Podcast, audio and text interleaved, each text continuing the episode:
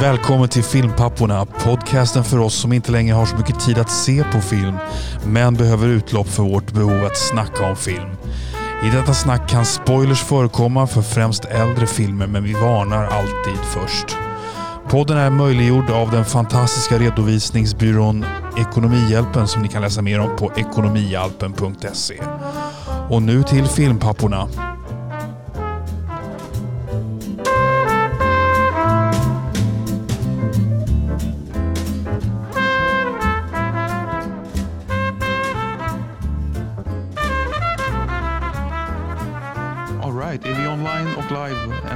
And kicking? Vi är alive and kicking. Och vi har kört ett mantra om inspelning här för att förra gången vi spelade in då hade vi en liten olycka. Där vi... eh, Precis. Där Som vi- inte märktes det minsta i slutprodukten. Vi var så jävla slick. vi satt sent den kvällen, vi kämpade med förra avsnittet. Men den här gången har vi personligt rekord. Så vi börjar spela, åt, spela in 08.39 på morgonen. Precis, och vi har ju skjutit det här till söndagen för att eh, jag skulle kunna hitta ett block med tid för att göra vad då Oliver? Eh, ja, du, du ska ju ha tid för att spela in den här, men i resten av dagen ska du skjutsa barn till fotboll och ishockey och allt Nej, vad det var. vi, alltså, jag, vi har skjutit fram den till söndagen för att jag skulle hitta ett block med tid och se Zack Snyders Justice League. Ah, just det. Det var fyra timmar och filmtittande istället för att ta hand om barnen då. Eh, Exakt. och, eh, jag, jag, jag sträcker lite på min eh, frus tålamod kan jag säga genom att först åka iväg till kontoret, sitta och titta på Snyder Cut och sen Men vi, ja, åka och förlåt, men vi, vi kanske har Zack Snyder out of the fucking system efter det här avsnittet. Vi har pratat om honom i ungefär 15 avsnitt nu. Det kan vara så. Det blir, mycket, det blir mycket där, för nu ska vi recensera det. Vi kan ju säga hej och välkomna till Filmpapporna.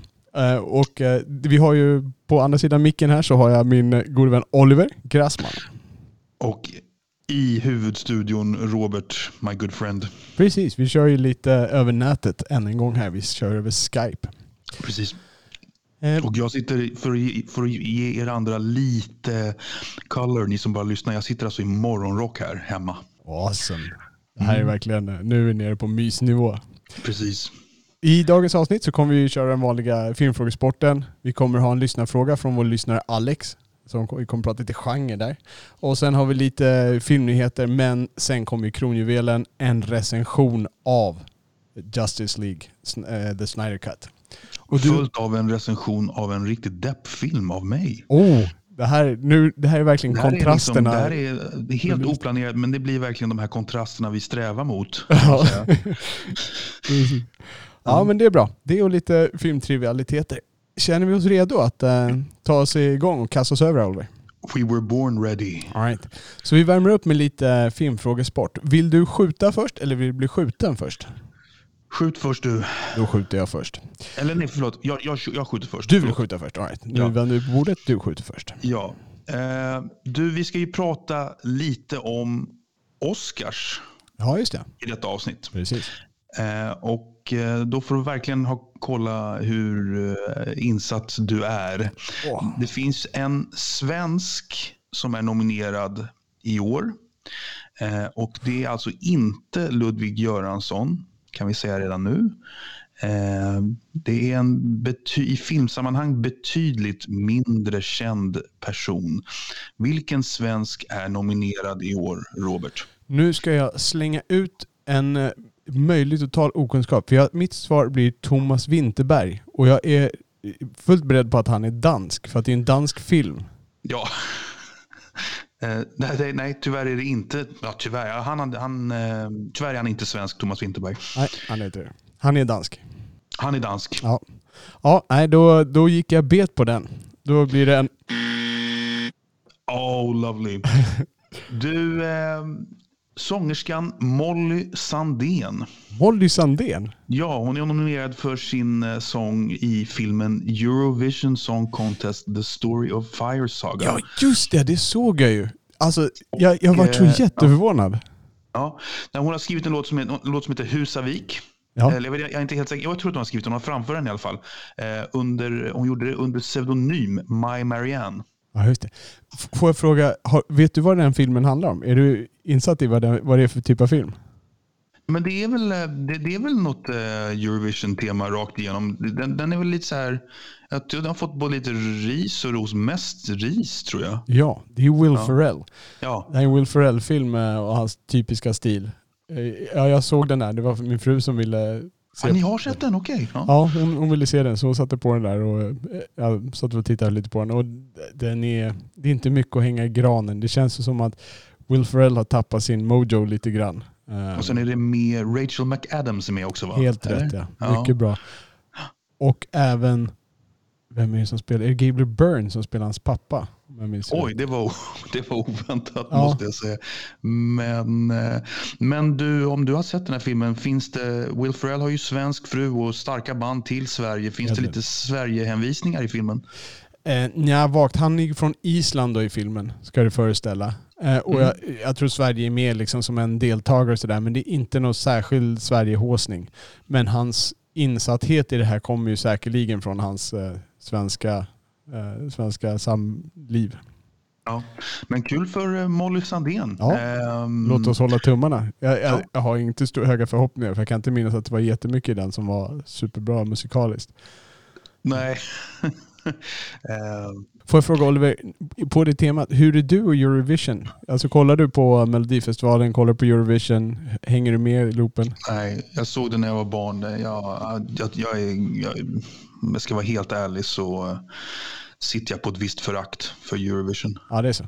Ja, alltså det finns ju några bra acts. Eh, Jag tyckte ju att ehm, vad heter han då? Benjamin Ingrosso gjorde ju ett bidrag eh, för tre år sedan som jag tyckte var ganska catchy. Du-du-du-dun. Du-du-du-dun. Vad var det? Dance you off? I'll Dance you off, ja. Och det, det var en ehm, annan jag nynnade på. Mm. Loreens Euphoria var ju lite catchy också, men nej, jag tycker inte om Eurovision. Heroes då? We are the heroes of our time. Nej, Nej, nej. okej. Nej. Nej. Alltså det är liksom så här, eh, alltså många artister som är med, de är ju väldigt, väldigt duktiga, tonsäkra artister får jag känslan av. De Okej. som sjunger, men nej. Nej. Nej. Då släpper vi Eurovision, vi släpper Will Ferrell och vi går över till min filmfråga här. Och jag har en femstegsraket i stigande ordning säger jag, med viss tvekan. För jag hade svårt att rangordna liksom, vilka av de här frågorna som kommer vara svårare eller mindre svåra för dig. Mm. Eh, Men vi börjar. Det kommer handla om Robert De Niro. Så jag håller mig i ditt, eh, i ditt julhus här lite Jag grann. måste, förlåt, jag måste vara lite snällare mot dig när vi gör de här quizen. Jag får ta någonting som är lite up your alley. Robert De Niro, som jag, jag har sett ganska mycket av hans filmer, men Ja. tack. Ja. Så Robert De Niro, eh, nu börjar vi på den enkla nivån här. Så det här, det här förutsätter jag nu att du grejar den här. Robert De Niro han har varit nominerad för fem Oscars. Han har vunnit två gånger. Vilka två filmer har han vunnit för? Ehm, Gudfadern 2 biroll och eh, huvudroll Tjuren från Bronx.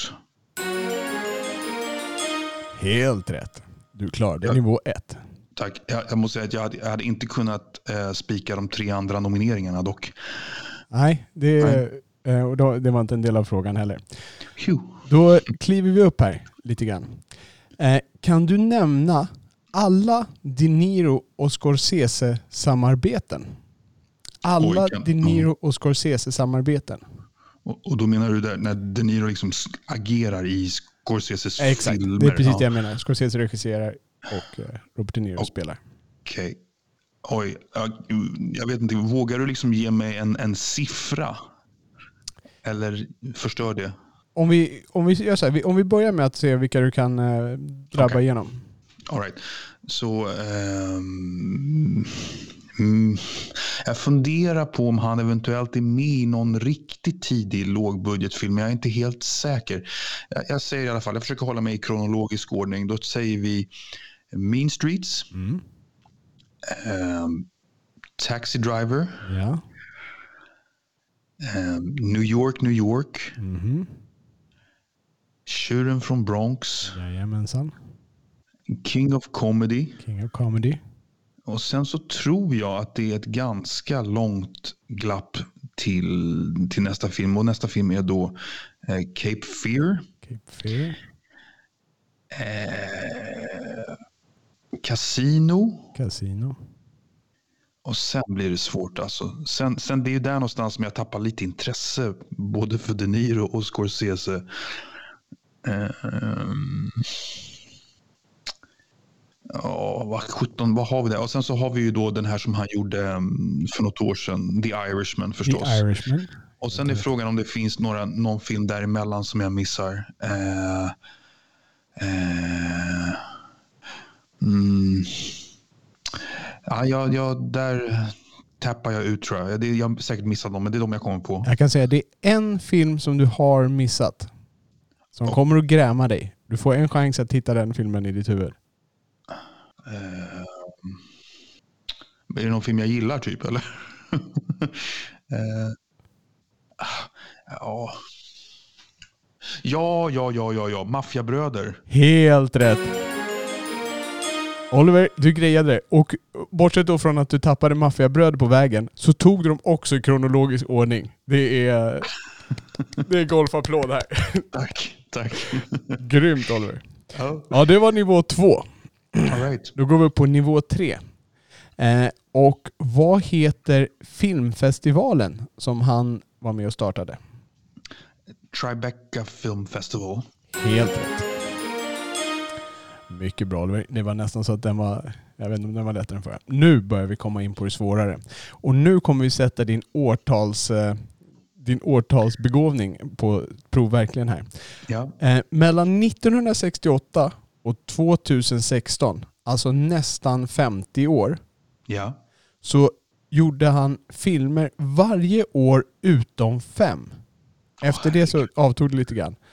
Kan du hitta några av de här fem åren och om du klarar tre så är du, är du godkänd. Vilka tre år släppte De Niro inte en film? Det här, Okej, så fi- å- år som det inte kom ut någon film med honom. ja, mellan ja. 1968 och 2016.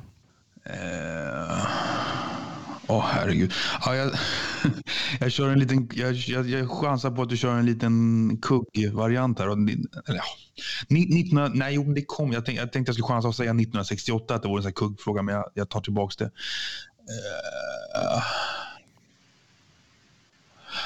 alltså jag tänker mig att det finns väl någon, något, någon film som tog skitlång tid. Och, jag, funder, jag funderar på om inte eh, Tjuren från Bronx tog sådär sjukt lång tid för att han skulle ju ha ett halvår på sig att äta upp sig med pasta i Italien för att bli tjock i, eh, i Tjuren från Bronx. Så jag säger, jag blir lite osäker här på om, om, om, om det eventuellt är så att, att eh, Tjuren från Bronx för mig kom 1980 och om New York, New York eventuellt kom 77 eller 78. Så jag säger 1979 så satt De Niro mest åt pasta i Rom. 1979 är ett av åren. Du har en poäng. Okej. Ehm, Mycket Och sen så, ja. eh, men sen är ju, ja jag vet inte, jag funderar på om De Niro så här fick för sig att stanna hemma med sina barn och ha det lite trevligt något år, men han kanske inte är den typen, jag vet inte. Och sen funderar jag på, jag menar, han, han, måste, han kanske tog någon så time-out för att spela teater något år också förstås. Eh, jag säger 1900... Jag funderar på... ah, 1975 säger jag. 1975 är rätt. Du har två. Kan du pricka ett år till? Ja. Eh, mm. Ehm. Ja, jag chansar lite grann på att han där, där någonstans på 80-talet, eh, att han möjligtvis, det är någon liten timeout där. Jag vet att han kom med, med Goodfellas där 1990 och att han kom, var med i en, en actionkomedi som jag tycker är rätt kul med Charles Grodin som heter Midnight Run 1988. Um, ehm, så att jag undrar om det är någonstans där 87, 89 som han kanske inte gjorde någonting. Uh, men varför skulle han ta en timeout då? Liksom? Uh, 87, 86, 85. Ja, vet, du- vet du vad? Jag, jag chansar lite grann på eh, att den här filmen med Sergio Leone, Once upon a time in America, att den tog aslång tid att göra. Så jag chansar på 1983. Oliver, det är så jävla grymt. Alltså jag är så jäkla imponerad. Jag, jag tänkte, det, det är säkert att det här segmentet kommer ta typ fem timmar för dig att knäcka liksom felaktiga svar. Du tar tre raka rätta svar med, med logik och tanke. Det, jag är så jäkla imponerad. Ja, de två sista som är kvar är 1972 och eh, 2003. Och 2003 kände jag att den är ju riktigt svår. Jag tror inte det finns så mycket logik att hitta där. Eh, livskris, jag vet inte. Ja, precis. Eh, så det, jag är grymt imponerad. Eh, du, Ja. du har alltså grejat eh, hela vägen hittills. Och då kommer nu femman, Oliver. Nu kommer femman. Den här är kortare och enklare. Okej. Jag tror dock att det kommer vara svårare. Vem, vilken Hollywoodstjärna delar Robert De Niro födelsedag med?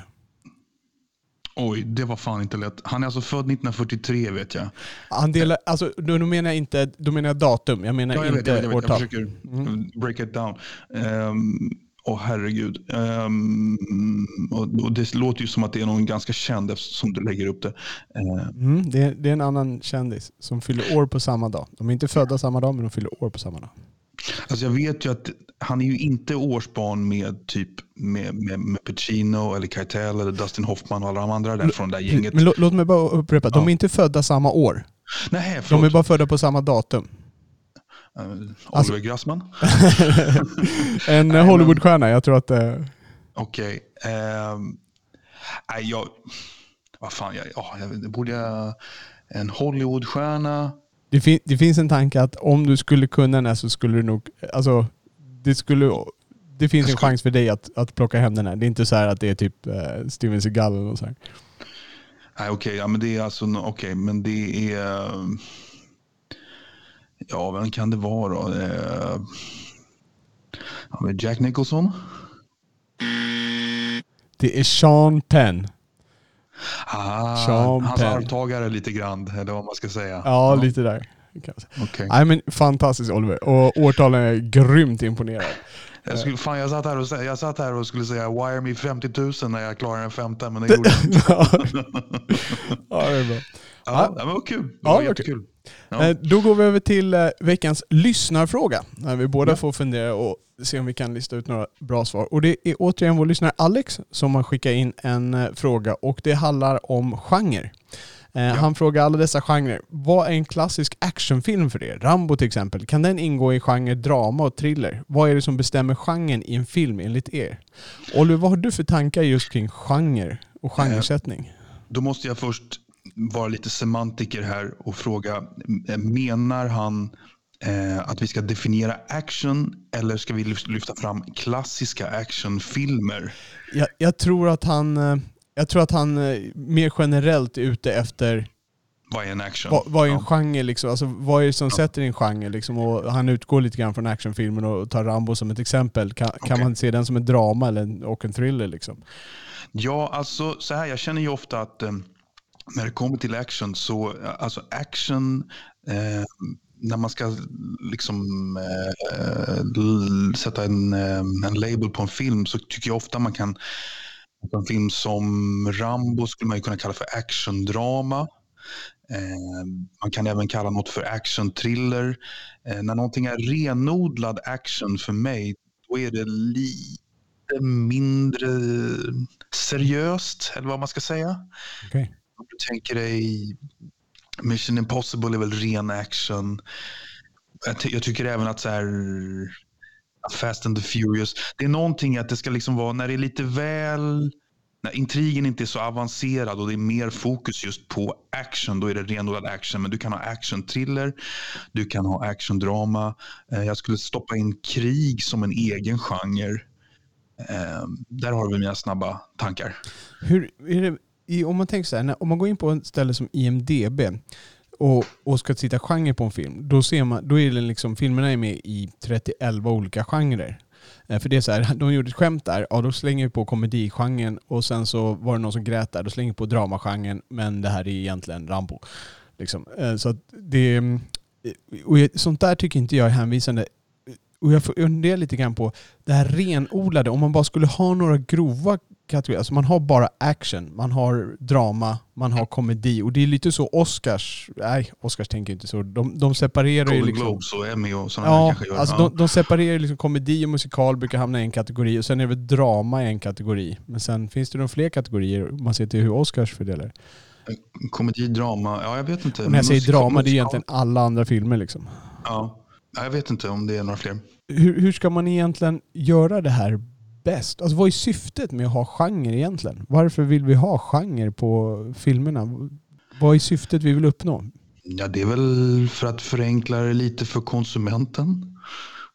Att liksom, ja, här har du drama, här har du komedi, här har du action. Det är ungefär som här har du banan, här har du äpple, här har du päron. Och, borde, Det är det. Ja. och, och då är ju frågan, hur, hur pass bretiga hur pass bretiga genrer ska man ha? Jag menar när, när man säger så här actionkomedi, ja då förstår man, då är det lite dödligt vapen. Det är Ja. actionkomedi. Eh, och är det, är det en bra genre? eller ska man trycka in den i antingen action eller komedi? Hur pass Just, mycket? förlåt, just actionkomedi tycker jag är ganska klar. så den, Eh, hur ja, är det om med du rom, tänker dig, romant? om får du jag- tänker dig ehm, alltså så här, Jackie Chans filmer är ju actionkomedi ofta. ja. Romantisk komedi då? Är det en genre? Ja, det tycker jag. Och en renodlad komedi, det är väl American Pie kanske? Jag vet inte. Ja just det. Där är Ja. vare sig action eller... Nej, det är mer sex än kärlek. Ja, Liksom. det är lite kärlek också, men jag ska inte säga att det är en rom Eh, Men eh, alltså, det, men det är ju intressant det där. Men, men alltså, för jag tycker väl, som jag sa då, att eh, om du har en lite mer avancerad intrig eh, eller om den är ganska sorgfylld, laddad, då tycker jag man kan tilta över till actiondrama eller actionthriller. Möjligtvis att jag tycker att man kanske bara ska kalla dem thriller eller drama då. Eh, bara action, då är vi inne på ganska eh, endimensionell eh, film med fokus på action just. Ja just det, och då måste man på något sätt bryta ner. För om man tänker sig en film som Commando med Arnold Schwarzenegger. Det känner jag är en renodlad actionfilm, men Ja. den innehåller ju komiska element. Men inte tillräckligt mycket för att, så som Dödligt vapen, klassas som actionkomedi. Nej, precis. Nej, men Schwarzenegger han är nog ganska straight action i sin karriär, får man väl säga. I det jag har sett av honom. Förutom då när han föder barn och sådana där grejer. Dagissnuten är väl en actionkomedi kanske Ja, det är en komedi. Och Twins, ja, Twins är mer renodlad komedi. det är mer renodlad komedi, ja, precis. Med, Ja. action, med en del actioninslag. Men eh, om vi, så som vi har pratat då, vi inledde ju med Rambo. Rambo är väl mer, kanske mer drama än action? Ja, ska vi klargöra vilken, vilken Rambo vi pratar om? Pratar vi First Blood? Den första Rambo-filmen? Ja, ja, Ja. precis. Vad, vad, vad, förlåt, vad sa du? Det var mer en... Ja, men om, om jag är tvungen att välja mellan, mellan drama och action på, på Rambo, då skulle jag nästan säga drama. Ja, jag skulle också säga drama. Det om man läser boken så är det ju mycket drama. Absolut. Och på något sätt, den action som kommer därifrån, den drivs ju av dramat. Det känns inte som att det är action för actions skull. Men däremot om man går till nästa film, eh, Rambo First Blood 2, eller vad den Ja. heter. eh, Då, då, då försvinner dramastämpeln ganska snabbt för resten Absolut. av serien. Det, gjorde inte han, han gjorde ju en fjärde Rambo ungefär 2006 eller 2012 eller vad det var. Som heter bara Rambo. Och den ska vara bland det mest brutala som har skådats på film har jag förstått det som. Jag, jag kan skriva under på att den är, den är nog med och tävlar i den här kategorin, ja. Ja. Det finns en scen på slutet när han, han kliver upp på en, det är en jeep som har en sån här jättestor eh, kulspruta på där som skjuter några hög, kalibri, högkalibriga patroner. Så han ställer sig och bara, liksom bara smattrar på de här eh, burmesiska soldaterna tror jag. Och du vet, man bara ser hur de flyger och exploderar. Och det, det, är liksom, det är bara fem minuter av hur han splattar hela burmesiska armén. Liksom. I love it. Ja. Sen gjorde han ju I faktiskt... love it. Men det låter, alltså grejen är så här, Stallone, alltså, alltså Stallone är ju så här, har ju visat sig vara en helt okej skådis i vissa grejer, men sen så är det så mycket sånt där nonsens som han ligger bakom också. Ja, han, han hade ju Rocky givetvis och fick han en Oscar personligen? Han, fick, han var nominerad för en Oscar men han vann den inte, eller hur? Jag tror, jag, nu blir jag osäker, det här borde jag komma Jag tror ihåg. filmen vann men inte han.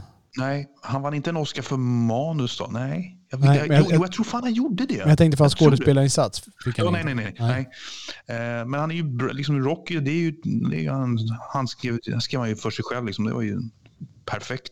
Och sen tycker jag att han är helt okej i den första Rambo-filmen. Och eh, sen den här filmen när han, eh, Copland var han väl bra i också om du minns den. Ja, absolut.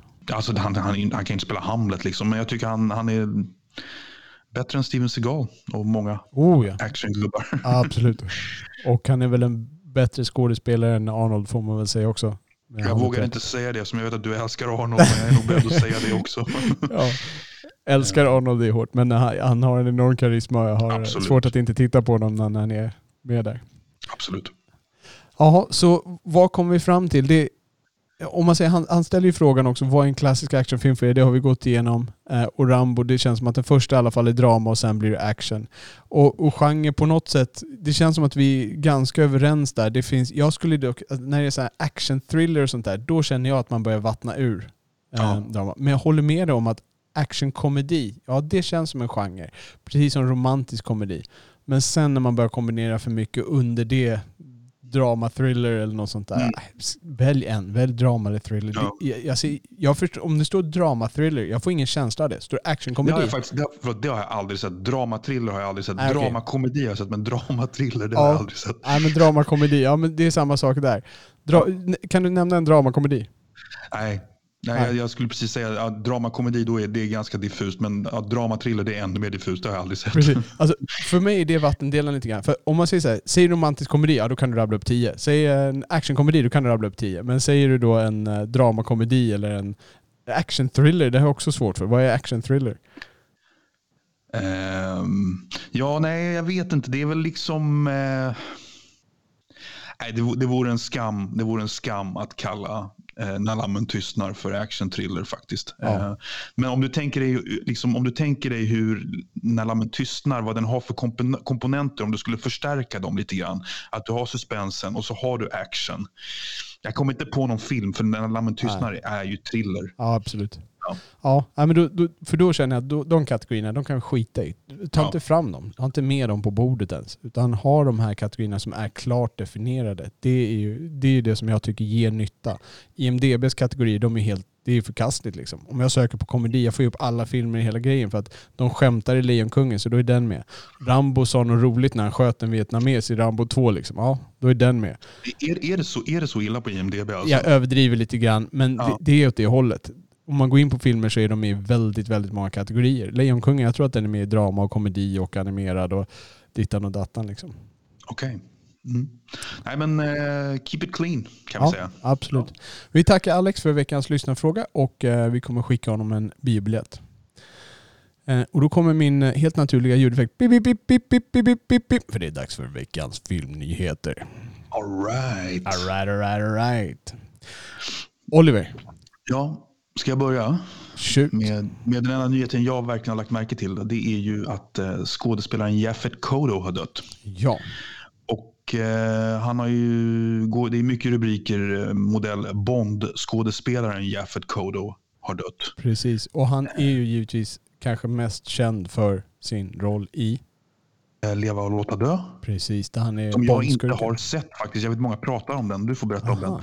Det är ju Roger Moores första film. Och eh, Som James Bond. Det? ja, exakt, den är 73 tror jag om jag skulle kunna ha rätt på årtalet någon gång.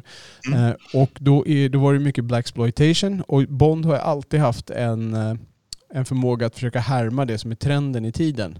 Så att då gjorde de en liten Blaxploitation. Bond åker till Harlem och det är skurkar som odlar Nej, det är inte cannabis. Vad odlar de? De odlar. Ja, någonting De odlar Ja. eh, ute på någon ö där och han får åka runt lite i, i tropiska miljöer också.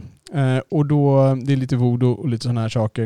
Eh, och det är en, jag, jag tycker det är en ganska, det är en ganska bra Bondfilm. Eh, och Roger Moore gör det bra i den filmen.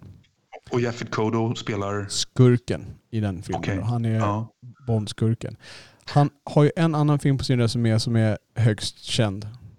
Alien. Helt korrekt. Där han gör en jättebra roll tycker jag som en av de här två eh, hårdarbetarna. eller Liksom han är en av de två mekanikerna eller vad man ska säga på skeppet. Han och Harry Dean Stanton är det som får skiten att rulla. Mm. Och de sitter och snackar om att de får för dålig lön och de vill ha extra bonus för det här jobbet och bla bla bla. Okej. Du, eh, jag förknippar faktiskt Jaffet Kodo med något, något lite, lite smalare. Eh, manusförfattaren Paul Schrader blev ju regissör. Precis, Paul Schrader som skrev Taxi Driver. Taxi Driver, precis. Eh, Paul Schraders debutfilm eh, heter på engelska Blue Collar. Eh, och den har någon skitfånig titel på svenska, jag inte kommer ihåg. Men Blue Collar, den kom på slutet på 70-talet.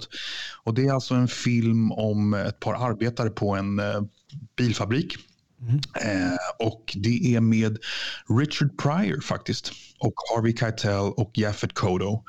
Eh, Och och eh, Richard Pryor spelar huvudrollen. Han, han kommer upp sig lite grann och blir facklig representant. Och eh, han korrumperas lite på vägen. Och eh, Harvey Keitel, Jeffrey Kodo och Richard Pryor är liksom polare på bandet som jag minns det. Men det blir liksom konflikter mellan dem.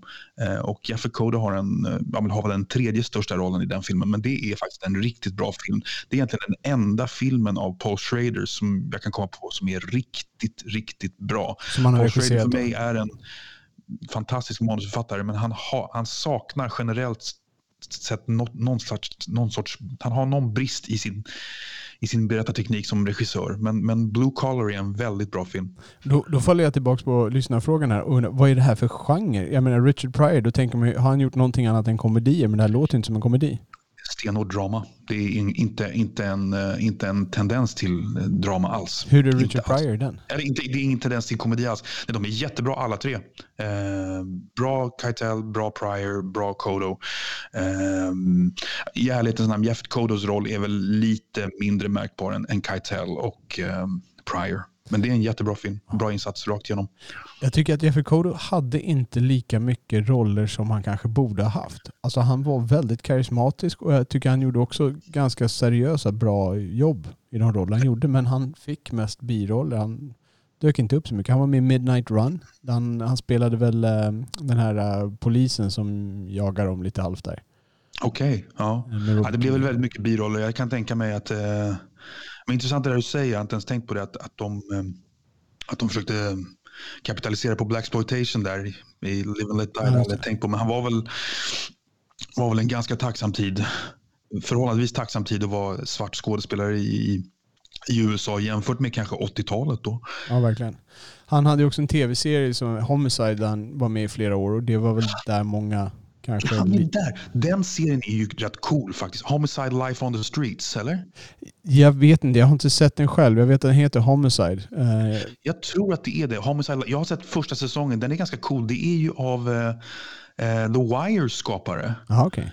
Eh, men det finns det är jättemånga coola skådespelare med den. Melissa Leo är med i den också. Jag har faktiskt helt glömt bort att även Jaffet Kodo är med i den. Jag tror att Jeffrey Coda, är inte han med typ i ett avsnitt av The Wire eller någonting sånt där? Det är han säkert. Ja. Ja. Jaha, Jeffet Kodo. Vi skulle väl ha sett mer av dig. Eh, Ja, han blev frid. 81 år gammal. Ja, det är en eh, respektabel ålder. Mm. Eh, ja, sen har vi eh, Viggo Mortensen, Colin Farrell och Joel Edgerton ska vara med i en eh, film som heter eh, 13 Lives. Och vet du vad den handlar om?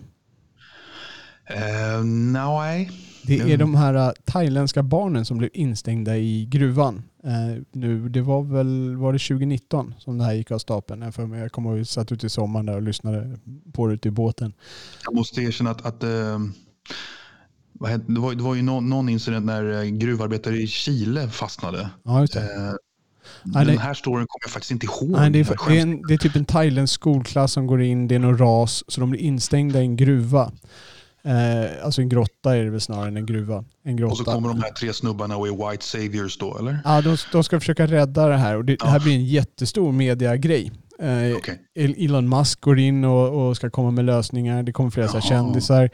Eh, och du, de försöker jobba liksom hur de ska komma in och få ut dem då utan att det orsakar någon mer ras. Och de ska få mat till dem och sådana här saker. För det finns Men- någon smal okej. vattenpassage man kan simma dit. Så det slut... Förlåt, men Ja. förlåt, jag måste bara avbryta här. Utan, att veta background story.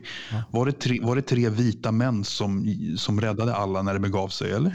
Ungefär. Det var, det var ett antal dykare, jag tror det var någonstans där kring tre, som försökte. En omkom om jag minns det rätt. Eh, spoiler här nu för The 13 som Okej. inte ens är inspelad.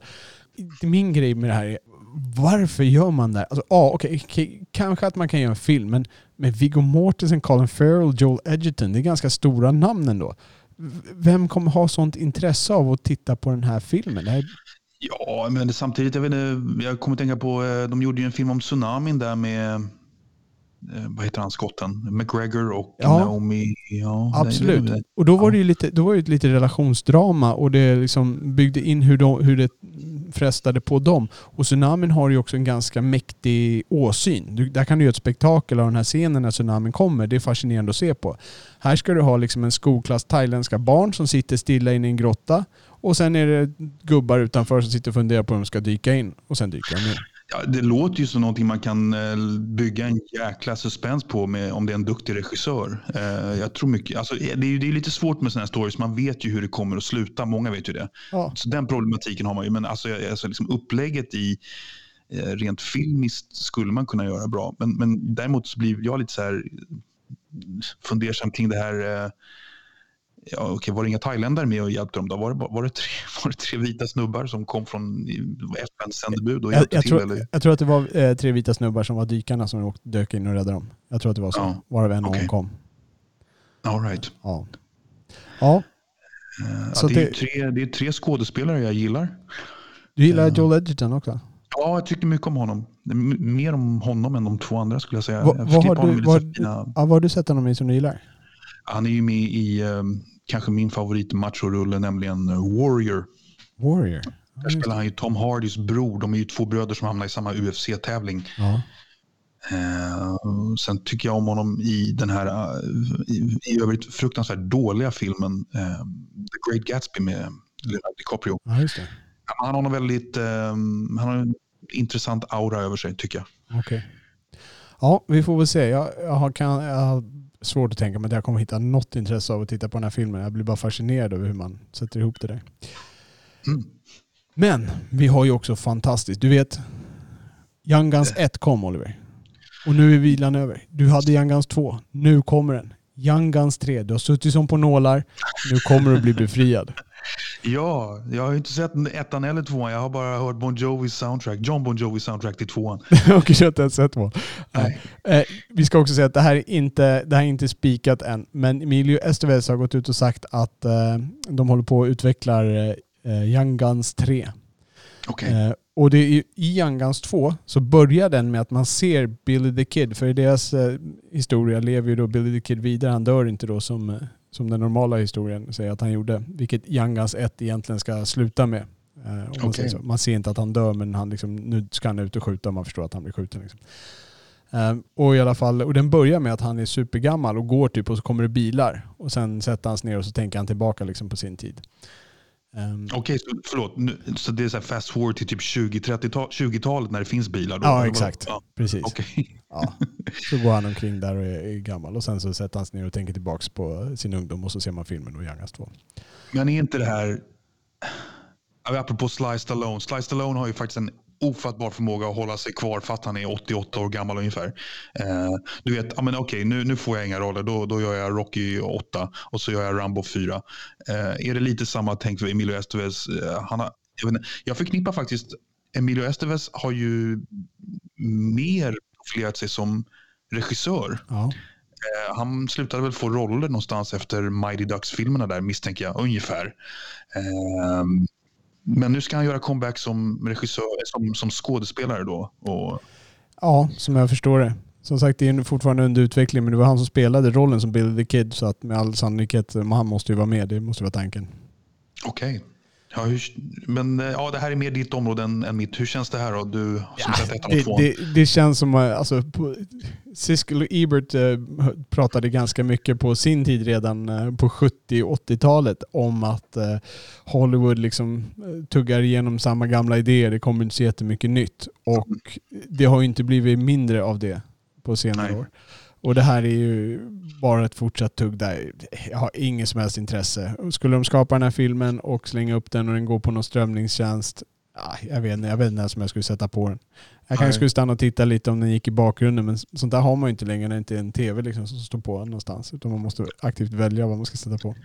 Men denna nyhet, trots vårt bristande intresse, makes the cut into vår podd. Ja, jag tyckte det var lite, jag tyckte det var lite fascinerande att man gör Young Guns 3. Det, det var en film Ja. som jag inte hade tänkt mig liksom, att här ska Willy Östers komma. Det, det känns...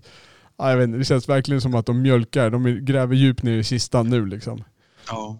Och så blir Lou, vilka med Lou Diamond Phillips och Pat, Patrick Swayze var inte med när? Nej, Nej. Charlie Sheen. Charlie Sheen var med. Ehm, vad heter han? Uh, uh, Christian Slater snackar Christian? Slater, precis. Tack. Som jag Okej. alltid tappar namnet på. Jag vill säga Josh Hartnett, men det är Christian Slater han heter. Ja. We're all back for another paycheck. Ja, exakt. Ja. Alltså det, det var ju många heartthrobs som det kallas på eng- engelska där, som var med. Ja, men om den här nu kommer och den släpps på Netflix så kanske man inte kommer kunna dela kontot för att Netflix ska sätta igång och eh, strypa kontodelning. Det är ju det här när man alltså lånar någon annans lösenord. Så att Mm. man, har, man har ett konto man betalar för, sen ger man lösenordet till sin eh, polare så Mm. han eller hon också kan eh, kolla på de här. Det ska de eh, komma åt nu. De ska lägga in ett, någon sorts algoritm för att upptäcka det här och stoppa det. Mm. Och de har börjat att testa det här. Eh, och från deras håll så låter det så att de ska kontrollera att de som använder Netflix-kontona har tillåtelse att göra det. Så att man skyddar ägaren så att ingen går och stjäl Ja, deras vilket konto. jävla och bullshit. Men Det låter som bullshit måste jag säga. Just den, just den biten. Tell it like it is. Ja, och jag måste säga, jag är förvånad att det här inte har hänt tidigare. tidigare. Exakt. Det finns ju vissa begränsningar på vissa tjänster att man måste registrera enheter. Du kan max ha det på fem enheter eller tre enheter eller en enhet till och med för vissa tjänster. Så att då kan du bara titta på den enheten. Det går liksom inte. Ska du titta på din telefon då måste du först gå in i en prenumeration och ta bort liksom den här datorn och så måste du lägga till telefonen så kan du Mm. titta på den och så vidare. Spotify har ju någon variant där man kan, man kan ju liksom dela på ett ko- ett konto som en person äger. Men då kan bara en i taget spela. Och sen kan man expandera det till någon slags familjevariant där man delar två eller tre för typ en 30-40 spänn mer eller vad det är. Ja. Vi har ju familjevarianten hemma hos oss. Ja. Så då delar Anna, ja precis, för det, det blir prisvärt. Liksom. Mm. Om man nu har lite barn som lyssnar också på Spotify Kids som de har en app. Ja, så vi får väl se om det här slår igenom. Men det, det är alltså ute på test redan nu och det kommer ju, det här är ju någonting som säkerligen kommer att bli en, eh, en standard längre fram för att de ska behålla sina inkomstströmmar. Jag, som sagt, jag är förvånad att det inte har varit mer tidigare på det här. Mm. Bra, vi har en nyhet kvar. Det är att de har ju släppt Oscarsnomineringarna. Just det. Har du kikat lite på listan? Eh, lite grann. Det enda jag hade liksom snappat upp eh, ordentligt var faktiskt det här med eh, Molly Sandén. Det var otroligt mycket okända, alltså för mig okända namn i, nom, bland nomineringarna. Eh, skådespelare, jag har ju inte sett så mycket av det här. Alltså. Eh, ge mig en liten summering Robert så kan jag kommentera lite Om the vi, tar, om vi tar de här The Big Five som du har lärt mig. Eh, och då är det ju filmen, vad är det? Film, regissör, bästa manliga, bästa kvinnliga och bästa manus. Är det som Yes. är The Big Five? Ja. Ja. För bästa film, där är det, jag är förvånad över hur få jag har sett. Normalt på Oscar så brukar jag ha sett så här, typ en 80-90% av filmerna. Så Och- mycket? Ja. Ja, ofta om man tittar på bästa film så brukar jag säga att det, ja, jag kanske tar i lite grann. Om man säger så här, det är vissa som kommer ut så i december och november, december. Det brukar vara starka Oscarsfilmer. Då kanske jag inte har sett dem ännu när nomineringarna släpps för att de brukar släppas i januari. Men oftast om man går tillbaka och tittar så har jag ofta kommit ikapp lite grann. eh, Mm. På en senare. Men här, här är det, jag har sett en av de här. Det, filmerna som då är nominerade som bästa film är The Father, Judas and the Black Messiah, som vi pratade lite grann om, som handlar om den här ledaren för eh, Black Panthers, som Ja. också figurerar i The Trial of Chicago 7, som också är nominerad som bästa film. Så The Father, Judas and Black Messiah, Mank, Minari, Nomadland, Promising Young Woman, jag har inte hört talas om det. Sound of Metal, The Trial of the Chicago 7. Och The Trial of Chicago 7 är alltså enda filmen jag har sett här i år. Du hade börjat titta lite grann på Mank. Ja. Men det är... Ja, men jag la inte manken till. Där, åh, vi skulle ja, man måste lägga till den ljudeffekten. Sen eh, bästa regissörerna. Då har vi då Thomas Winterberg som jag nu idag har fått lära mig är dansk. och det var egentligen därför jag kunde honom där. Eh, vi har, Yes. och det är för Another Round. Och det var väl den filmen vi pratade om med Mads Mikkelsen. Han Precis. sitter och super lite grann. Och jag kommer att recensera en film av Thomas, Thomas Winterberg senare i denna podd.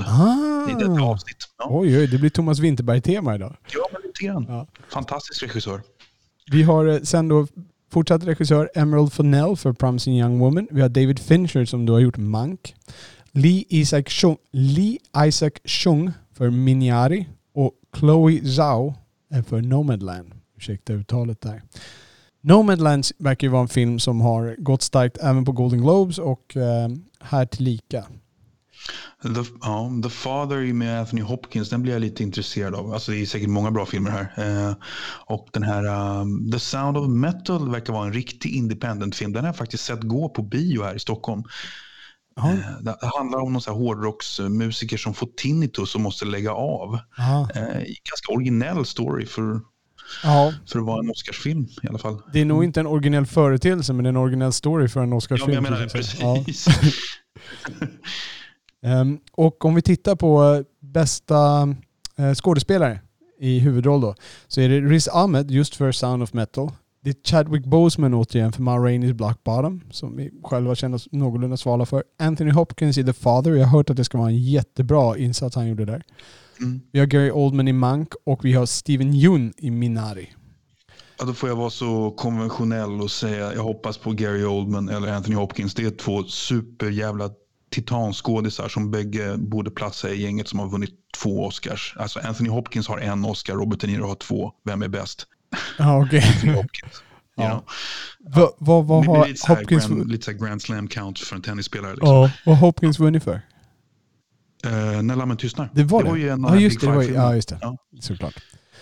Eh, Men de andra, nej men alltså, okay, Chadwick Boseman i Ma Rainey's Black Bottom, det var ju ingen fantastisk insats av honom. Nej. honom. Eh, och den här Sound of Metal, ja det är säkert en bra independent-film. Jag kan inte uttala mig förrän jag ser den. Nej. Och den här Minari, den har du nämnt i något tidigare sammanhang. Jag har ingen aning om vad det är för någonting. Nej, jag har inte heller någon aning om vad det är för någonting faktiskt. Men den filmen har ju seglat upp på många listor. Vi, vi går över till eh, kvinnliga skådespelare. Ja, huvud- där har vi ju två bra kandidater ser jag. Precis. Eh, vi har Viola Davis för Ma Rainey's Black Bottom. Hon äger ju den filmen som vi Mm. såg. Där är vi båda mycket imponerade. Och sen har vi Andra Day i The United States vs. Billie Holiday som vi också pratade om. Eh, jag Hon, såg det någon var hon som vann Golden Globe då för den. Ja, precis. Och jag, det var en, en någon jazzmusiker jag följde på Facebook som bara lyfte på hatten. Det var helt, helt fantastisk insats av den här Andra Day. Eh, men sen var det du som sa att filmen i, som helhet kanske inte var så bra, men att hon är helt magiskt Mm. bra. Det verkar vara någon slags liten konsensus. Det verkar vara konsensus verkligen över, överlag. Ja. Sen har vi Vanessa Kirby i Pieces of a Woman. Jag vet inte vem Vanessa Kirby är faktiskt. Jag känner igen namnet men jag kan inte se ett ansikte. Frances McDormand i Nomadland. Ja, det låter ju så onekligen som en bra film. Bara att eh, filmer med henne brukar vara ganska bra generellt sett. Mm. Eh, Carrie Mulligan, Promising Young Woman. Ja, Carrie Mulligan är ju en väldigt fin skådespelerska tycker jag som har en väldigt eh, sår, sårbart över sig, väldigt uttrycksfulla ögon och eh, väldigt bra skådis tycker jag faktiskt. vem, eh, vad har jag sett henne i? Eh, hon, spelar, hon är med i Drive med Ryan Gosling. Det är ju en ganska lökig film, men hon är ju väldigt uttrycksfull. Jag har inte sett den filmen. Har du inte sett Drive? Nej. men Carrie Mulligan, har du sett... ehm, eh, vad sjutton heter den då? Eh, nej, du har ju inte sett... Hon ju, spelar ju Michael Fassbenders syster i Shame också. Ja, jag har inte sett Eh. den heller. Nej, men det är en väldigt bra skådespelare faktiskt. Okej. Om vi då går till eh, bästa original screenplay. Det finns ju två kategorier. Det finns ju anpassat screenplay. Det är när man har tagit en bok och, och gjort om till ett screenplay som jag förstår det. Ungefär något sånt där. Och sen har original screenplay, något som är skrivet direkt för, eh, för vita duken. Och det, då är det bästa original screenplay som är, är the big five som jag förstår det. Ja. Och där har vi då eh, Judas and the Black Messiah, den här filmen, Mm. Black Panther-ledaren. Minari återigen, Promising Young Woman, Sound of Metal och The Trial of Chicago 7. Så det är ju de vanliga misstänkta.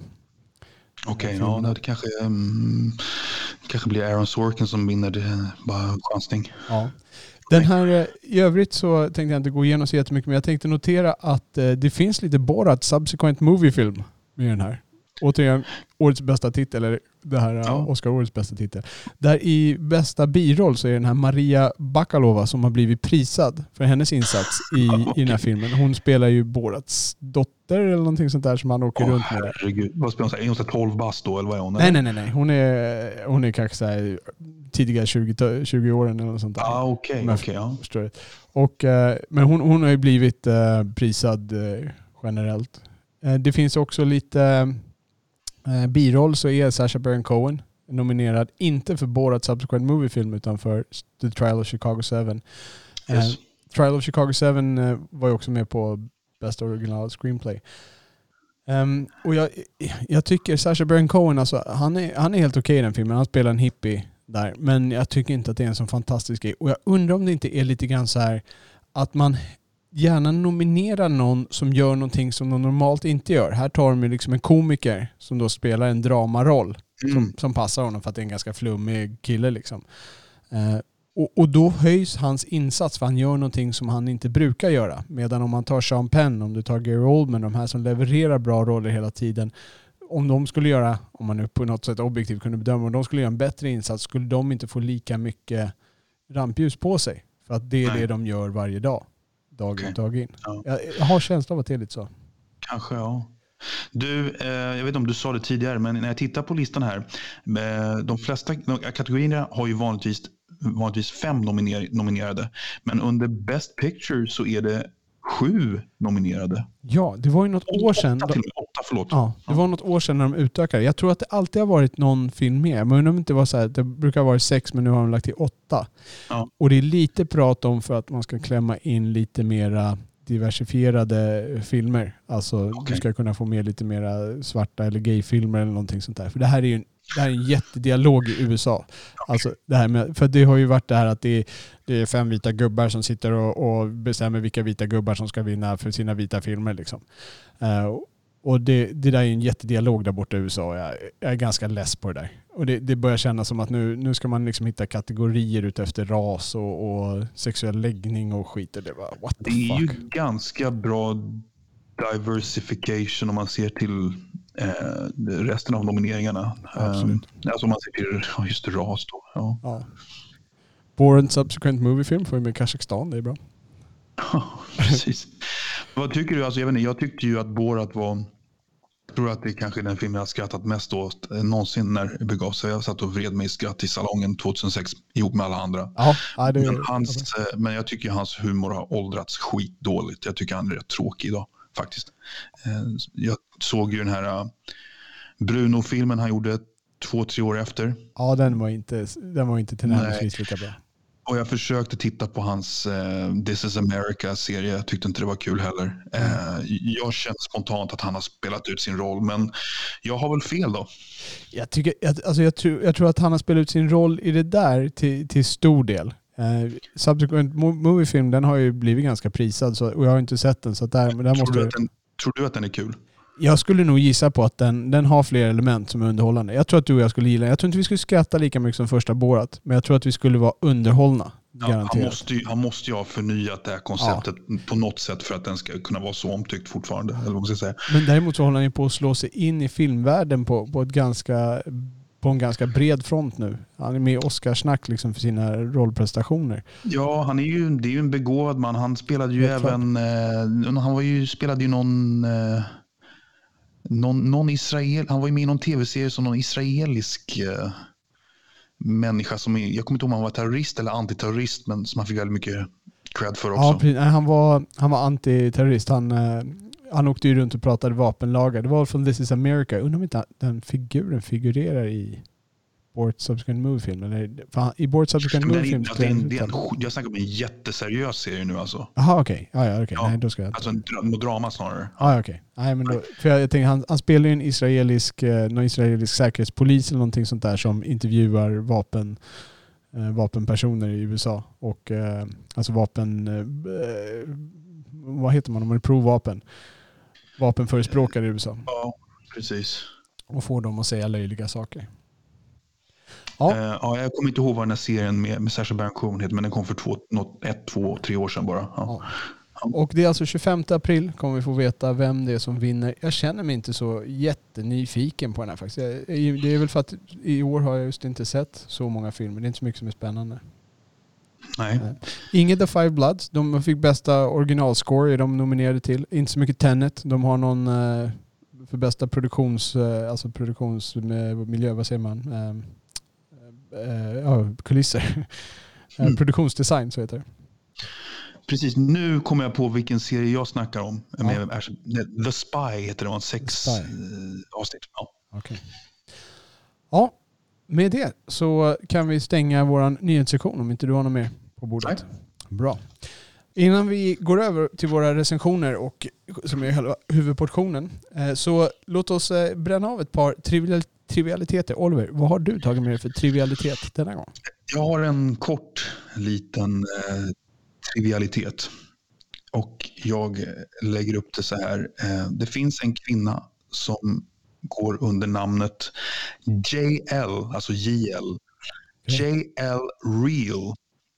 Och detta är en kvinna som är född 1979 och hon har gjort en enda filmroll. Sen gjorde hon något annat av sitt liv. Eh, så vi kan ju lägga upp det här som en liten quiz. Vilken är denna enskilda roll som JL Real har spelat i en amerikansk film? Okej, då är det någon sån här jättekänd roll. Var hon barn då på 80-talet och spelade in någonting? Yes. Det finns ja, jag, jag kommer känna igen där. Alltså det, det är ju någon sån här, det är någon som gjorde en sån här jättekänd roll och sen ville hon inte spela in något mer. Åh! Eh, Jag skulle inte säga, jag vet inte, jag skulle säga att det är en jättekänd roll. Det är en, ja, det är en, det är en väldigt distinkt roll. Så Ja. att ni som har sett filmen kommer ihåg rollen. ge mig en ledtråd. Eddie Murphy. Nej, jag kan inte Oliver. Vad är det för något? Hon spelar alltså den här lilla utvalda Golden Child-pojken Ja, i The Golden Child. Det är en tjej som spelar den där lilla killen. Ja, just det. I, I, I want the knife. Okej. Visste du om detta? Att det var en tjej som spelade Nej, det visste jag inte Child? om alls. Så det är en Nej. tjej som spelar och det var den här tjejens enda roll då innan hon Ja. gick vidare i livet och gjorde andra saker. Det är ju en ganska kultig film med, med, med, med Eddie Murphy. Han, han, han ska beskydda The Golden Child. Ehm, och hon var typ sex år när hon spelade in, sex, sju år när hon spelade in där. Hon film- gör en väldigt bra insats tycker jag. Ja. liksom det måste jag säga. Det är en film jag tror inte tror har åldrats särskilt bra. Jag tyckte den var Nej, jättecool det är en då. ganska dålig film. Men, Ja. ja. Jaha, och på tal om dåliga filmer så kliver jag över i, i min trivialitet då. Eh, Och den är, eh, det var en eh, lyssnare som skickade in ett eh, klipp, en lyssnare Nariman. Eh, Han skickade in ett klipp på den, eh, det som kallas den värsta och längsta dödsscenen någonsin. Och det är ett klipp som jag tror många har sett. Jag kommer lägga upp det här i avsnittsanteckningarna, så gå in och kika på det här. Eh, Och i det här klippet, det är från en turkisk film. Jag spelar upp eh, lite grann här, bara så att vi får höra lite grann. Det är säkert någon som känner igen. Oj. Nu ska vi jag ska. Och där hör ni skottet. Och vi hör skriket. Och nu går det in i slow motion när skurken blir skjuten. Och det är super slow motion. Och ja. Ja, det, det, jag tror inte vi behöver göra något mer. Det är bara, bara att spela upp lite grann av det där klippet. Det, det, är alltså, det är en scen där det är en tjej som eh, då, hon håller på att slåss lite med skurken i filmen och sen så får hon upp pistolen och så skjuter hon honom precis när han ska skjuta henne. Och då går den här scenen går in i slow motion och han eh, vrålar en del där liksom och så ser man slow motion. Hon skjuter ett skott till och så vrålar han där och du vet han ska kasta sig runt och, och vara skjuten och det är så här jättedåliga blodeffekter. Han, man ser tydligt att han håller något i handen som han tar upp till magen och trycker så att det ska rinna blod och bli fläckar. Och sen ska han vända sig mot tapeten och ramla runt och sådär. Eh, det, det, det är en ganska komisk scen från en film då som en, ja, seriös inom situationstecken. Alltså en riktig film som de gjorde i Turkiet då när det begav sig. Det är från, filmen är från 1973 och heter, ursäkta uttalet, Karate Kids. Eh, vilket betyder, inte Karate Kid, men typ Karate-tjejen eller någonting sånt där. Och det är, är det så contender för så sämsta, film, sämsta filmdöden också? Eller längsta bara? Eller? Eh, ja, den, är, den är känd som den, eh, den the worst and longest death scene ever. Det är ett YouTube-klipp som har sett så här x antal miljoner Mm. gånger. Men grejen är det här att i originalet så är det inte riktigt så här. Han skriker nämligen inte i originalet. Vad är originalet då? Originalet är, det är fortfarande slow motion och hon skjuter och allt det där. Eh, Men det, det här skriket och det som har gjort det då lite, kanske lite extra populärt, det är pålagt i efterhand. Det som har liksom, och det är det klippet som har spridits allra mest. Aha, Så okej. på hemsidan kommer jag också lägga med originalklippet så att man kan se hur det var egentligen. Det är ju liknande, jag- jag vet inte om de dessutom har dragit ner slow motion i, lite grann i det här andra klippet men eh, i alla fall så är det, det är lite mixtrat med det här klippet som har blivit så enormt populärt från den här filmen. När jag tittade på jag, tyck, jag undrade en, en millisekund om han så här fejkade sin slow motion, att han gjorde slow motion själv, alltså skådespelare. Ja, just det. Ja, men det, det är ju det. Det, är, det, det ser ju nästan ut som det. Det är, alltså, det, det är katastrofalt dåligt. Det, det handlar om då den här tjejen, hennes pappa blir mördad och sen ska hon gå runt och hämnas på skurkarna och döda dem en efter en. Och det här är typ den sista eller näst sista som hon tar sig an. Mm. Ja, så att eh, gå in på vår eh, sida och så kan ni se båda de här klippen. Både den som har blivit så populär när han skriker och sen det som är originalet. Och i originalet då jag hoppar fram till, den, till det stället så när ni klickar på länken så kommer ni komma in precis där det där är. Och vill ni se hela klippet på hela fighten som de har kan ni göra det också. Det är det klippet fast jag har lagt in så man hoppar in precis när, det, när han blir skjuten. Bra, ska vi eh, släppa trivialiteterna och ta oss an ett par filmrecensioner och Ja. rekommendationer.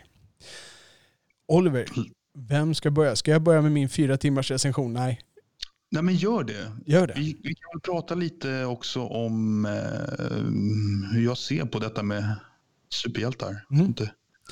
Jag tänkte börja med att göra en snabb, en snabb eh, återkoppling till förra, förra veckans recension och då var det The Trial of the Chicago 7. Jag ville bara säga det att efter att jag såg den filmen så gick jag in och läste efter, efter hur, hur pass väl den stämde överens med verkligheten. och den är, den är tillräckligt nära verkligheten. Det är vissa friheter de tog. En, en någorlunda stor frihet, men annars så bytte de lite så här, den, det var egentligen den här karaktären som gjorde det här och, och det var egentligen då det hände, det hände inte vid det här tillfället. De la upp lite grann för drama som de brukar göra. Men en sak jag är glad att jag gjorde, det var att jag läste den efteråt. Så jag kan rekommendera er, för det här är en film som jag har rekommenderat. Gå inte in och läs om vad det är som var, alltså hur det egentligen var, för det kommer att störa er när ni tittar på filmen. Eh, det, det är ingen allvarlig grej. Det är inte så att de har ändrat någonting jättestort. Det är en grej som, som de ändrar av dramatisk effekt och som egentligen inte hör hemma till den här filmen som de städar undan då lite grann för att kunna fokusera. Och, och det, det, eh, det får vara okej liksom. Eh, Det kan jag köpa. Men hade jag haft det med mig in så skulle jag inte ha njutit lika mycket av den här filmen. Så jag vill bara lämna ett tips att läs inte på om den här filmen innan. Läs i så fall på efter. För jag blir lite intresserad av de här händelserna som jag inte kände till. Det är lite som när man säger till ett barn så här, you know, don't touch the fire eller någonting. Ja, exakt. Eh, Då går vi över. Jag har nu alltså sett The Snyder Cut på Justice League, eller som den nu heter officiellt, Zack Snyders Justice League från 2021. Och det är alltså, Jag har alltså, till och med jag har snappat upp lite grann kring detta i nyhetsflödet. ja det är så? Ja den har ju... Ja, alltså, jag vet inte om du har sagt det, men tydligen så hoppade han ju av filmen förra vändan på grund av att dottern begick, hans dotter begick självmord läste jag. Ja, helt rätt. Och den här filmen dedikeras till henne, till Aurora. Och han har ju Ja. blivit en stark förespråkare för eh, Suicide Prevention Fund eller någonting sånt där. Då för att eh, stävja självmord.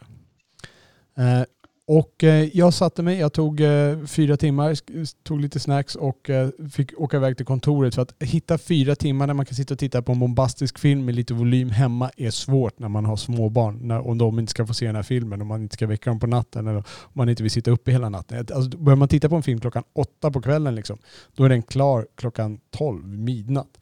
Det är, det är lite tungt när man har jobb nästa dag. Så att jag hittade ett tillfälle på jobbet där jag åkte iväg och tittade på den. Du såg Eh, hela i ett. Jag såg hela i ett svep, ja. Och den är alltså som sagt fyra timmar lång. Den sak, en sak de har gjort som är jättebra, det, det är en liten sak men den, den gör mycket psykologiskt. De har delat in det i kapitel kan man säga. Eh, det kommer liksom så här, det är bara en svart skärm och står part one och så är det en liten rubrik liksom. Och så det sen eh, lite senare är det part two. Jag tror att det är sex parts och sen är det en epilog på det då. Mm. Och det gör det på, på något sätt gör det lättare att ta till sig. Och det är också någonting jag kan tänka mig, de som inte ser en ensittning så ger det väldigt bra brytpunkter. Det är inte sådär liksom att det, det verkligen är nu slutar det och så börjar det på någon, inte på en ny kula liksom. Utan det är egentligen ett flöde men han hittar bra brytpunkter liksom där man kliver in i nästa, när man stegar upp historien helt enkelt. Eh, för det kan vara mastigt att titta på en fyra timmars film. Jag led inte av att det var en fyra timmars film. Jag var aldrig uttråkad av den här filmen. Eh, Jag, eh, däremot så kändes det, det kändes att man hade suttit, att det, att det kändes ovanan att sitta så här länge och titta på en film, kändes av. Men det var aldrig tråkigt, vilket är en väldigt bra eloge. Så jag har förstått som att storyn, correct me if I'm wrong, är lite kortfattat att Eh, Batman får vara lite sammankallande och samla ihop alla de här superhjältarna för att strida mot någon eh, stor sak. Helt korrekt. Det är en...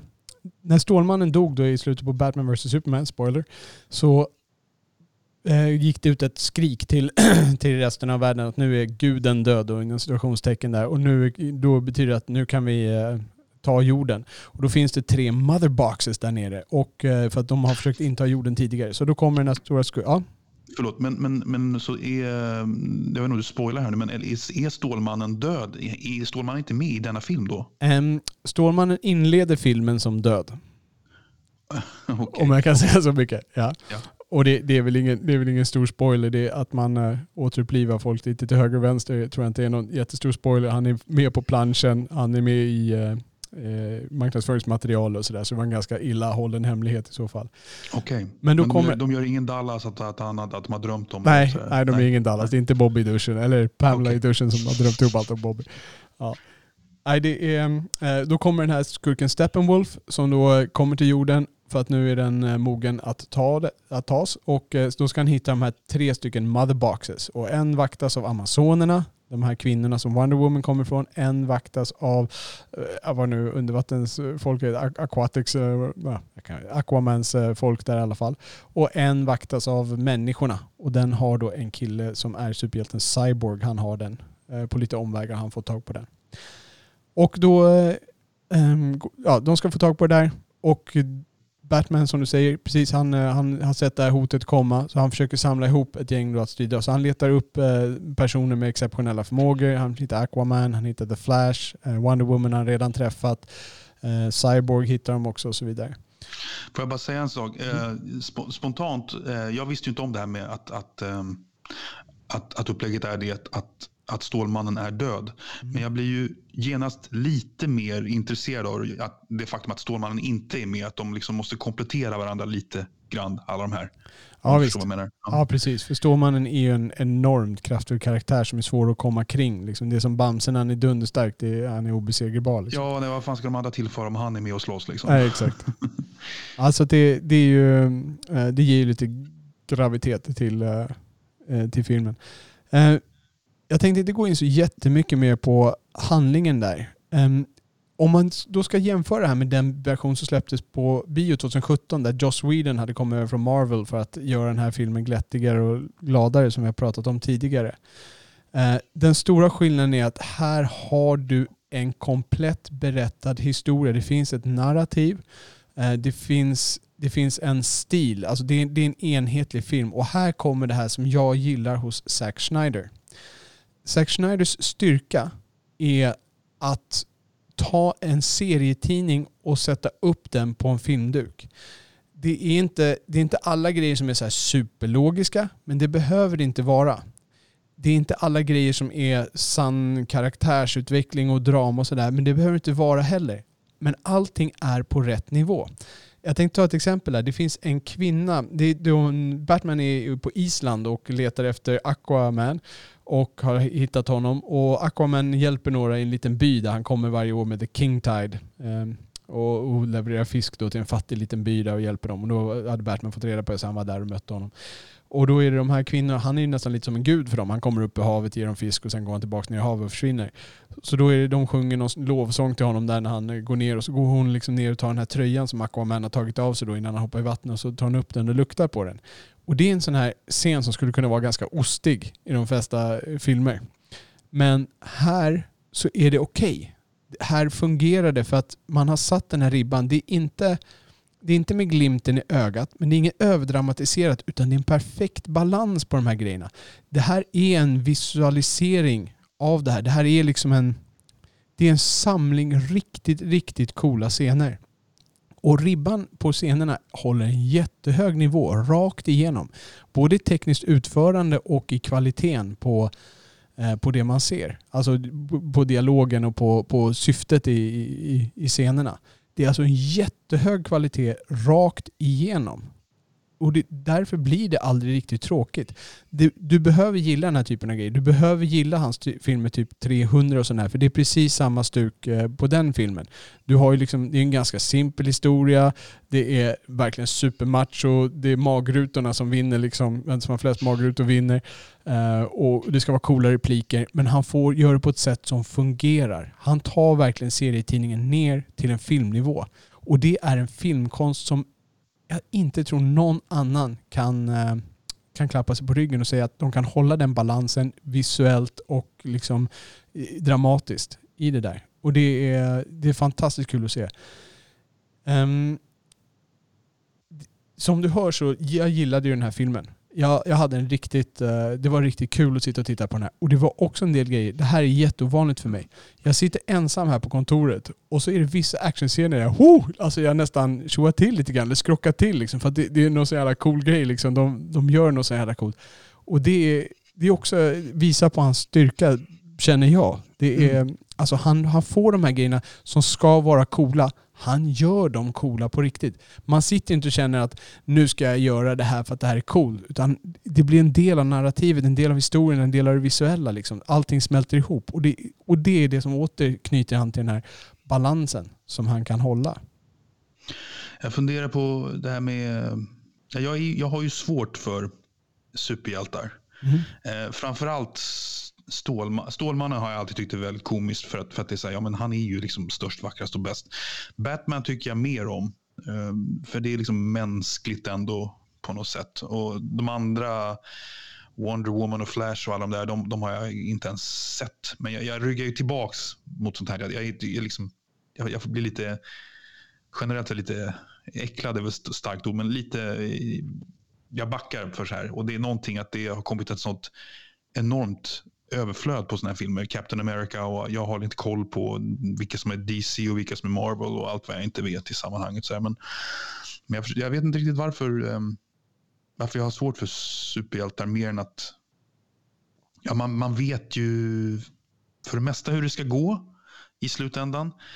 Samtidigt så har ju jag, jag har ju mina motsvarigheter. Jag tycker ju väldigt mycket om Mission Impossible-filmerna med, med Tom Cruise. Med eh, kanske inte världens mest trovärdiga handling, men det, det är, för mig, det är min rock'n'roll liksom när, när Tom Cruise hänger på ett flygplan och gör helt galna stunts. Eller Jackie Chan eller vad man ska säga. Men ja, min, min ingång på detta. Ja, och då, om jag kan eh, formulera en fråga lite grann utifrån det här. I, det finns ett tema i den här att det är Alltså en tema att de här är ju gudar på ett sätt. En del är, är nästan uttalade gudar för amazonerna. Ja, okay. amazonerna. Så det är någon slags grekisk uh, ja, touch? Ja, alltså de, de, de tar blandat. Amazonerna kommer ju lite grann därifrån. Det är mycket grekisk mytologi som de ja. binder ihop till det där.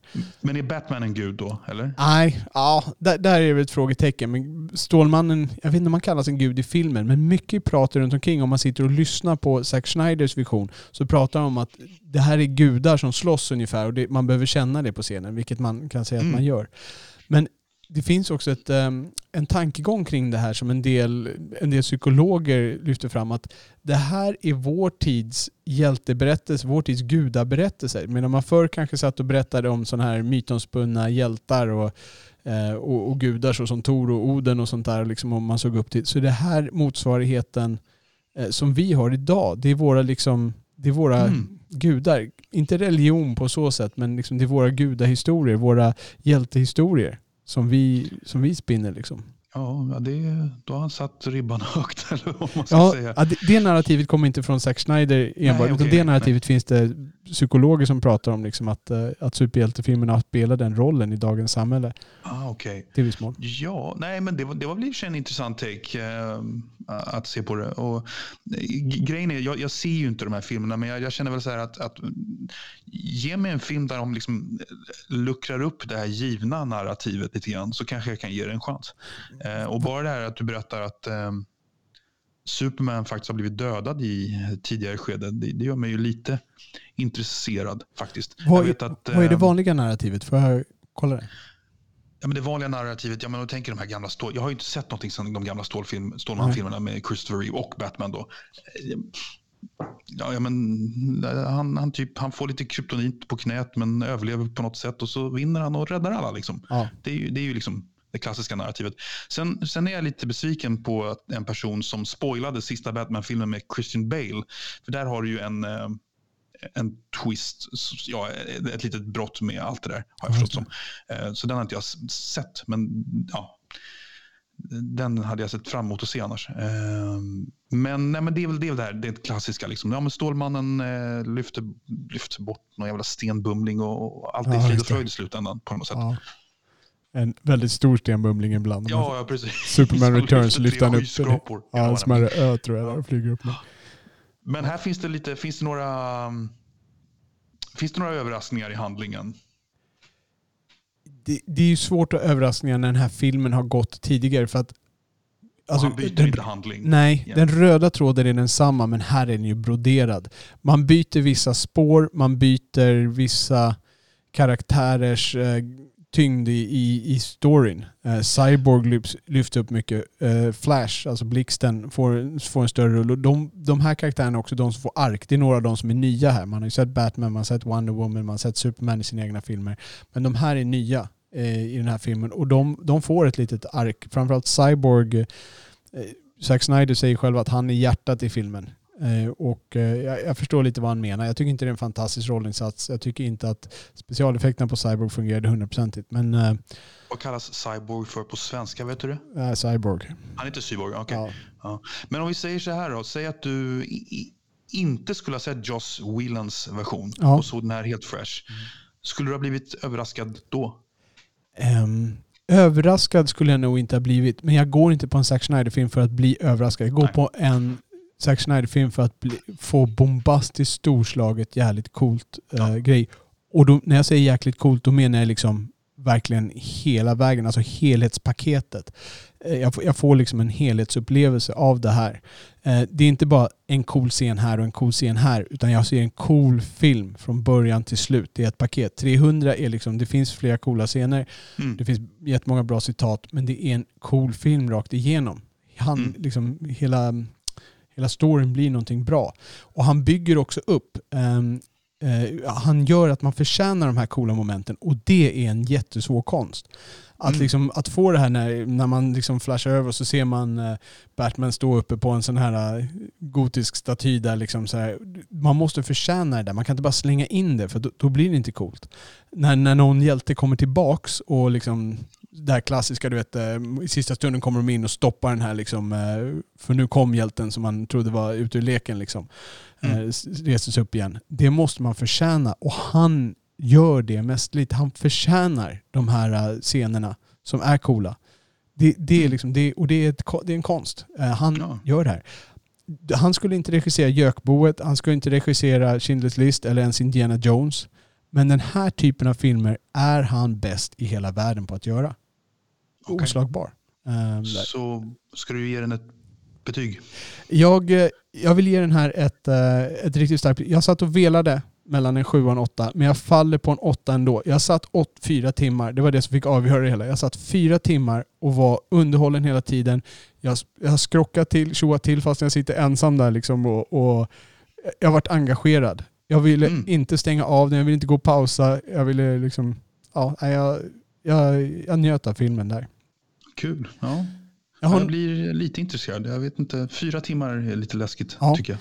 Jag, Men, eh, jag själv ska sätta mig och titta på The Ultimate Edition of Batman vs Superman också som jag hört ska lyfta filmen. Där är det lite mindre dramatiskt. Där går man från två timmar till eh, tre timmar. Så det, Jag läste på lite om Batman vs Superman. ja. Och den ska ju vara skitdålig och har, fick jättemånga Razzie Award nominations. Och, ja. ja, Razzie är ju också lite sådär att de, de, de gillar att bajsa på det som är, är kritiserat på Twitter typ sådär. Och det är fansen och bla bla. Så den är inte så dålig kanske. Nej, jag tycker inte den är så dålig. Det, den har sina brister, men jag tror att eh, alltså när Zack Snyder får göra sin vision, som man ser på den här filmen, när Zack Snyder får göra sin version av någonting, då, då finns det, be, alltså, då får man den här payoffen. Det, de- det de hade ryckt bort mycket, det är ju den här uppbyggnaden så att man förtjänar de här stunderna sen. De klipper bort det, för de tycker inte att det är liksom, det här är bara utfyllnad. Men den utfyllnaden spelar roll när den här scenen kommer sen, för då har de byggt upp till den, då har de förtjänat den Mm. den scenen längre fram. intressant. Ja. Jag, vet inte om det är, jag kommer att tänka på så här John Woo. Eh, som ju... Jag gillade ju hans grej, alltså hans grej innan han kom till Hollywood. Ja. Med Chow Yun Fat. Det där är liksom är... Ja, jag vet inte om han förtjänar de där scenerna i sitt berättande. Ja. Men jag, jag, tyck, jag, jag, jag, kunde dra på en John Woo-rulle och tycka att det, det är rock'n'roll. Det är kul att se Chow Yun Fat skjuta 100 pers. Det är snyggt gjort. Liksom. Ja, det. det. är kanske min, min motsvarighet back in the day lite. Ja, till Zack Snyder. Ja. Och så kommer tio vita duvor flygande varje gång. Det var faktiskt mer i Mission Impossible 2 och sånt tror jag.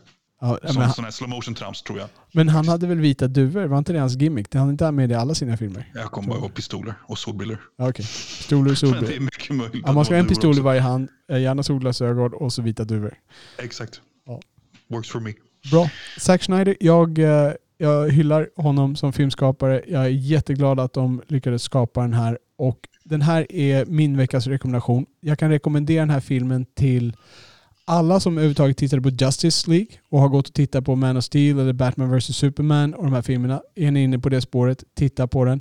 Vill ni ha en stor bombastisk filmupplevelse och är okej med superhjältefilmer, avsätt tid för att titta på den här. Se till att ni har stor skärm. Jag kan nämna att den är i um, aspect ratio, vad heter det på svenska? Um, den är, fi- den är typ 4 gånger 3 alltså lite mer tv. Och det är för att den är, är, är gjord för IMAX-duken där. Så den har lite mer tv-aspektsratio. Um, mer än den här 16.9 som är den vanliga bio. Duks, uh, biodukstorleken.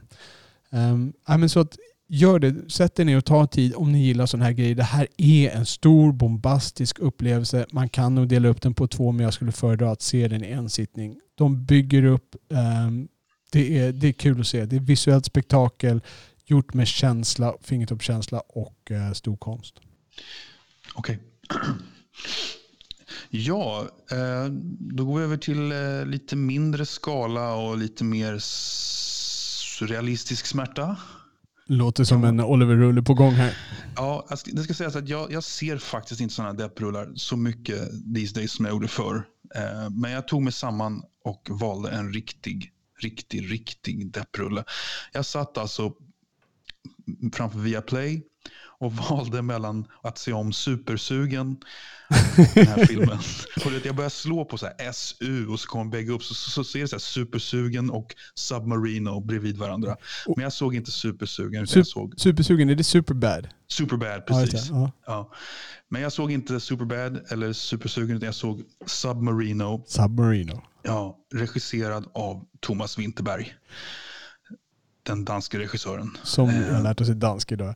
Ja, Vad handlar eh, Submarino om? jo, det här är alltså, jag vill verkligen inte, jag vill spoila så lite som möjligt av denna. Men kortfattat, det handlar alltså om två bröder i Köpenhamn och de är båda mer eller mindre på samhällets botten kan man säga. Eh, med en väldigt trasig uppväxt i bagagen och de, de förs samman eh, genom att deras mamma ska begravas. Och det är inte ett helt linjärt berättande utan det är lite hopp i förloppet. Eh, kan man säga. Och jag vet inte hur mycket jag ska berätta om den här storyn. Ja, det känns som att jag vill inte spoila någonting egentligen. Men, mm ehm, Man kan ju här- förstå att det finns seglar upp antagligen- som liksom kanske, den, kanske den bästa depprulle jag har sett. Oj! Och en av så här, två, tre bästa danska filmer jag har sett. Okej. Ehm, Är det några skådespelare man känner igen med i den? Ja, det är ju den här, ja, det är lite roligt med dansk film. De, har ju inte så många olika skådespelare när man ser deras filmer. Det är ju samma skådespelare hela tiden. Eh, Och ändå gör de så jädra bra filmer. Eh, men Det är Jakob Cedergren som jag nämnt tidigare. Mm. Eh, och eh, eh, hans lite skörare brorsa spelas av någon men Jag känner igen till ansiktet. Jag har inte kollat upp hans namn. Men kortfattat, hur, hur mycket ska jag avslöja av det här Robert? Jag Jag, jag, inte. jag, har en känsla av att du nog inte behöver avslöja så mycket mer. Jag tror man förstår premisserna i den här filmen. Det, det är två bröder som förs samman. Det finns konflikter eller hi- historik, någonting som kommer Mm. att komma upp till ytan. Precis. Och sen hur är det, vad som händer där, jag tror inte man behöver veta Nej. så mycket mer. Det, det är ju det som är... Okej, ja. Nej, Man kan säga så här, det jag kan avslöja, för det kommer man se redan i första scenen. Det, Mm. det börjar med att de skildrar lite av deras uppväxt när de är barn. Ja. Och sen efter eh, ett ganska pivotal moment eh, i, eh, i, upp, i uppväxtskildringen så väx, fast forward man väl en 20-25 år framåt tills de är vuxna då. Och eh, de har då blivit väldigt, man märker ju redan liksom i barndomsskildringen att det här kommer bli två väldigt olika vuxna män. Eh, en är ganska tuff storebror och den andra är väldigt skör, skulle man kunna säga. Eh, och det, men det här är så, det här är så, det är så bra. Eh, Vad är det som jag gör den... Nästan, jag blir nästan lite emotionell när jag pratar om det här. Ja. Det är liksom, Vad är det som gör den så pass bra? Är det, är det hantverket? Är det, är det manuset? Är det... det är så skickligt gjort allting. Det är, det, är- det är liksom, vi har ju pratat om det här, dansk film jämfört med svensk film. Ja. Och det här är liksom, det här är precis en sån film som Danmark gör bättre än Sverige. Mm. Eh, det är det här, ja, men, det en- jag vet inte, jag pratade med, med en tjejkompis om det här faktiskt. Hon hade inte sett filmen, men jag, jag undrar liksom var, varför är dansk film så mycket bättre än svensk film på det här? Om det kanske bottnar i att, att jag har inte varit så mycket i Danmark alls, men att det finns ett, ett lite mer Eh, rättframt, lite mer råbarkat, lite eh, okänsligare klimat någonstans i hur folk, jämfört med svenskar som vi upplever dem. Eh, att det, det kanske är det det bottnar i. Det är liksom, den här filmen är så råbarkad och äkta och smärtsam. Och det finns liksom det finns inte så mycket försoning i det här. Och det är liksom det är misär på misär på misär, men det känns aldrig overkill, utan jag köper allting. All, all, all den här misären som liksom pilas på varandra. Jag köper det rakt av. Rakt av. Det, det är så bra. Eh, Det är så bra agerat. Det är så bra berättat. Det är så mycket sorg. Och den har ju ett tema som eh, jag funderade på om det här eventuellt, liksom, om jag har blivit lite eh, jag har blivit lite känsligare själv för det här i takt med att jag själv har blivit pappa. Det är det här temat när barn far illa Ja till följd av alkoholism och droger och sådana grejer. Det, Jag tror jag, kan, jag tror jag kan gissa på att eh, det har med pappagrejen att göra. Jag har märkt att jag själv ser filmer helt annorlunda sen jag själv blev far. Jag har ju berättat om eh, Interstellar. Eh, när jag såg den filmen, det var då polletten föll ner. Jag gick och såg den på bio. Så där en dag när jag fick barnfri, när, vi hade, när jag hade fött min första son. Och jag, ehm, och jag insåg att jag inte identifierade mig med dotterns roll. Alltså som jag annars nog skulle ha gjort för några år sedan. Utan jag identifierade mig med faderns roll. Ja. Eh, jag- såg den från det perspektivet. Jag såg filmen från det perspektivet känslomässigt. Eh, Ja. Och det, det, det var då polletten föll ner på mig. Att det är någonting som har hänt in i mig. Liksom, att jag, jag ser på det annorlunda. Och jag ser på filmvåld på ett annorlunda sätt sen jag fick barn också. mm, ja, verkligen. Men det här, är, det här är från 2010. Det har alltså gått ett tag sedan eh, Thomas Winterberg gjorde den här. Eh, Thomas Winterberg har gjort filmer jag gillar och han har gjort några filmer jag inte gillar. Han har ju gjort Festen som är mästerlig också. Ja, det, det är ju en känd gammal film som jag har med på min tittarlista. Ja, ja, du kan se både Festen och Submarina. Sen har han ju jag gjort, han har gjort Jakten med Mats Mikkelsen som blev tokhyllad. Den förstod jag inte riktigt storheten i faktiskt. Nej. Jakten, vad Eh, handlar den om då? Jakten, det handlar om Mats Mikkelsen spelar en, eh, en dagispedagog som fastnar för pedofilianklagelser. Så det är ett ganska kontroversiellt ämne, men jag tyckte den dramaturgin i den var lite given på något sätt, som jag Ja. minns det. Eh, jag tyckte inte den var så bra. Den var inte dålig, men den, alltså folk hyllade den till skyarna jag fick priser och allting. Det här är en mycket, mycket, mycket bättre film. Det har blivit Eh, osökt mycket Thomas Winterberg i den här eh, Podden. podden. då. Är det så att han har tagit över Lars von Triers krona som eh, den största danska regissören? Jag funderar på om han kanske, jag tror fortfarande fler människor känner till Lars von Trier. Eh, men han, han är nog uppe där och utmanar Ja. eh, faktiskt, som den mest namnkunniga danska regissören. Eh, han har gjort eh, ett par internationella filmer också. Han gjorde en vansinnigt konstig och pretentiös film med Sean Penn och Claire Danes och Joaquin Phoenix som heter It's all about love eller någon sån här jätte, jättekonstig långsam film. Eh, men den ska inte kasta någon skugga över Thomas Winterberg och, och den här filmen. Det här är jag tror jag har svårt, jag har svårt att säga att jag, jag kommer se en bättre film av Thomas Winterberg. Jag kommer se bra filmer, men så här bra, I don't know. Ehm, jag har tre små invändningar. Det känns som jag får liksom välja lite vad jag kan säga och inte säga för att inte spoila så mycket.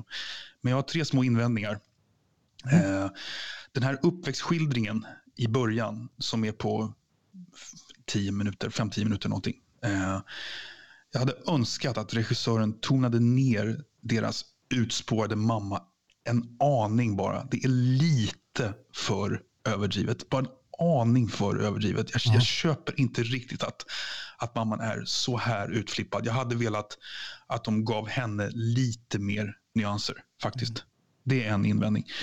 Eh, sen finns det en lite mindre karaktär i filmen. Eh, en väldigt ensam och, och tjock person som har en viktig roll men inte en jättestor roll sett till screentime. Eh, hans handlingar känns väldigt förutsägbara. Jag, jag, jag satt här, det här kommer hända mm. med honom. Det här kommer han att göra. Det är, liksom, det, det är så givet så det finns inte. Det, det, jag vet inte hur man hade kunnat lösa det riktigt, men det är en, en invändning också. Mm. Och sist då, eh, det finns en liten polisiär detalj i filmen eh, som jag inte riktigt köper. Det är en liten polisiär detalj. Eh, du får eh, se den här filmen Robert så kan vi prata igenom de här tre punkterna. Ja, jag, jag tror att den här seglar upp ganska högt upp på min lista. Ja. Ehm, till saken hör att det här bygger alltså på en roman som heter Submarino av en dansk författare som heter Jonas T. Bengtsson. Mm. Och jag vet inte om filmen kanske respekterar boken lite för mycket. Okay. Att man kanske skulle ha tagit något litet avstamp. Men som sagt, det här är helt fantastiskt bra. Det är uppe ja. där. Det är en 9 av 10 på ja. IMDB. Det låter som att det är fläckar på månen men eh, ja, verkligen. den lyser verkligen. fullt. Ja. Så vi kommer alltså med två starka rekommendationer den här gången. Och vi, jag tror att vi täcker ett ganska bra spektra. För de som inte gillar superhjältefilmer, där har du Submarino. Och de som tycker Submarino är för tungt, sätt att titta på Zack Snyders Justice, äh, Zack Snyder Cut på Justice League där. Um, och det, det, är mycket föräldrar också, verkar det vara mycket. För att i, i Snyder Cut är det väldigt mycket föräldrar eh, som man pratar om. Är, Batman har givetvis sina föräldrar, Stålmannen, Cyborgs i högsta grad och så vidare. Och här är också mycket föräldrar. Det blir, ett, det blir ett starkt tema eh, mm. för dagen. Ja, så två starka rekommendationer skickar vi ut. Nu, någon av de här filmerna behöver ni ta till er och se, känner vi nog. Mm.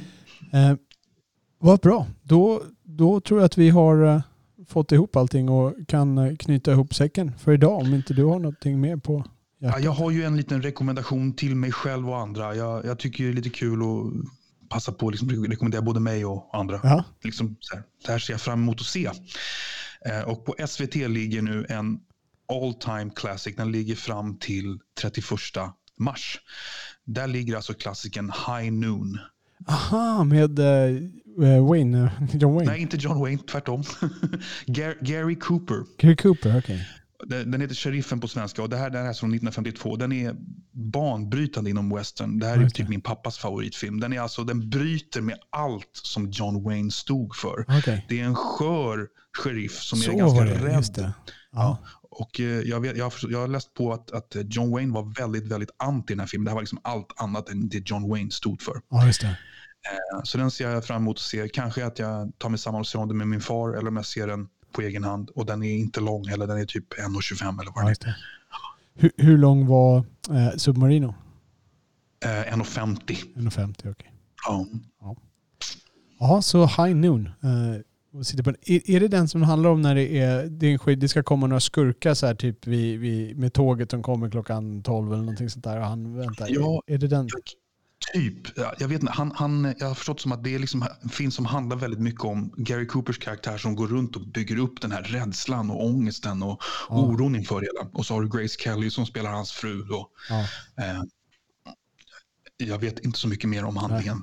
En klassiker som man bara har sett. Ja, ja. På SVT Play sa du? Yes sir. Ja, billigt och bra tillgängligt för alla. Eh, vi kan ju nämna det att eh, om man vill se Snyder Cut, då behöver du ha HBO Nordic som den heter här i Sverige. Där den finns tillgänglig. Och vart såg man... Um, det var Netflix som var så ja, Submarino? Nej, det var Viaplay. Viaplay såg man ja, Submarino. Jag vet inte hur länge den ligger kvar, men den ligger gratis på Viaplay än så länge. Ja, om man då har prenumeration förstås. Bra. Så med det knyter vi ihop eh, säcken för idag. Om det är så att ni har någonting ni tycker att ni borde kommentera eller någonting ni vill korrigera om vi är ute och cyklar någonstans så gör ni det i avsnittsanteckningar på, eller avsnittskommentarerna på vår hemsida på filmpapperna.se. Ni kan också följa oss på Twitter där vi är filmpapperna. Och med det så tackar vi den eminenta redovisningsbyrån Ekonomihjälpen som möjliggör den här podden. Och jag tackar dig Oliver för en, inte fyra timmars, men en lite övertidspodd här. Lite, lite Snyder Cut på den här poddlängden idag. Tack själv Robert, det var jättekul. Ja, ja, verkligen kul. Och mest av allt tackar vi förstås er som lyssnar. Det är ni som gör det här kul. Tack så mycket. Ciao.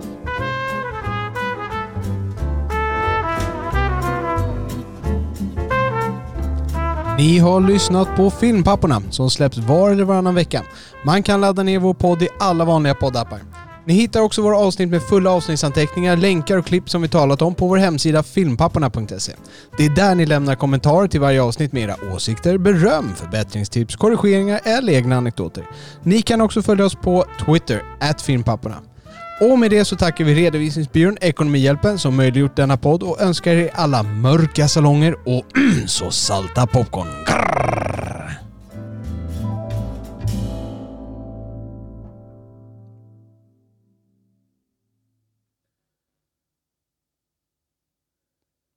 And if it ain't good enough then I'll work harder. Va, vem var det som sjöng den? Det var Bobby Brown, ja, jag tänkte på det.